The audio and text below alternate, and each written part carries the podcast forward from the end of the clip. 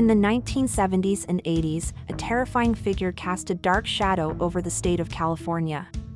Known as the Golden State Killer, this elusive criminal committed a series of home invasions, brutal rapes, and gruesome murders, striking fear in the hearts of Californians for over a decade.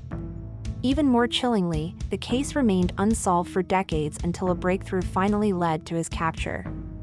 Welcome to Crime Quickie, where we explore the captivating world of crime stories. We're your hosts, Paige Turner and Lucy Fur. In today's episode, we will unravel the twisted tale of the Golden State Killer, a ruthless predator who terrorized California residents and eluded capture for years. Join us as we delve into the disturbing story of one of America's most notorious serial killers. In the mid 1970s, a string of burglaries and home invasions began in the eastern district of Sacramento County.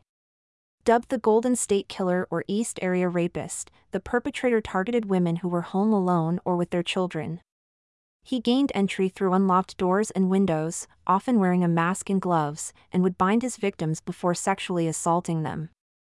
As the number of attacks grew, so did the fear and panic in the community. It wasn't long before the East Area rapist escalated his crimes, targeting couples in their homes. He would incapacitate the male partner, often by tying him up and placing dishes on his back, threatening to kill both victims if he heard the dishes fall.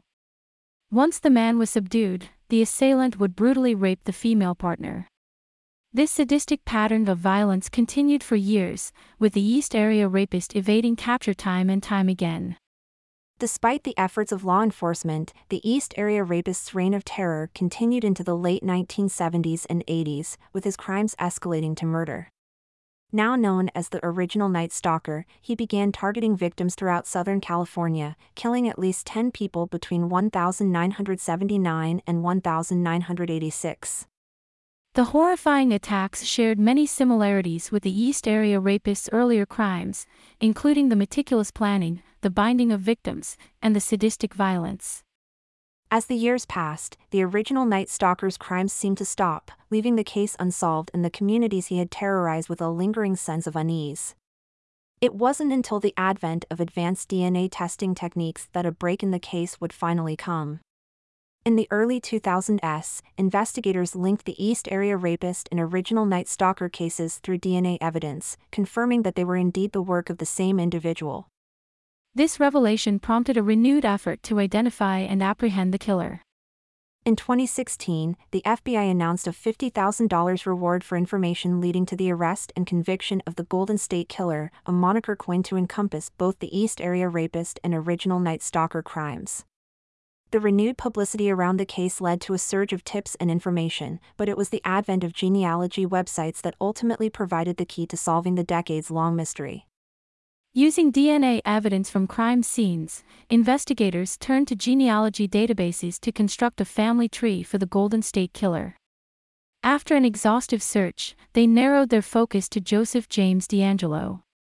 In April 2018, they obtained a sample of his DNA from a discarded item and confirmed that it matched the DNA from the crime scenes. DeAngelo was arrested at his home in Citrus Heights, California, putting an end to the decades long hunt for one of America's most elusive and dangerous serial predators. The subsequent trial and media coverage revealed the full extent of DeAngelo's crimes, spanning from 1974 to 1986 and encompassing at least 13 murders, 50 rapes, and over 100 burglaries. In June 2020, DeAngelo pleaded guilty to 13 counts of first degree murder and 13 counts of kidnapping, as well as admitting to numerous other crimes for which the statute of limitations had expired.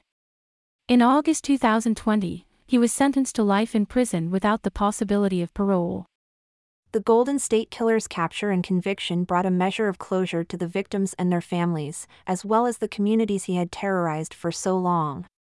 It also served as a stark reminder of the persistence of law enforcement and the power of modern technology to solve even the most seemingly unsolvable cases. That's it for this episode of Crime Quickie. A quick preview of our next episode. On a hot summer night in Southern California during the mid 1980s, a new kind of terror gripped the unsuspecting residents. A merciless predator stalked the streets, invading homes, and striking fear into the hearts of the people. This is the haunting story of Richard Ramirez, the Night Stalker.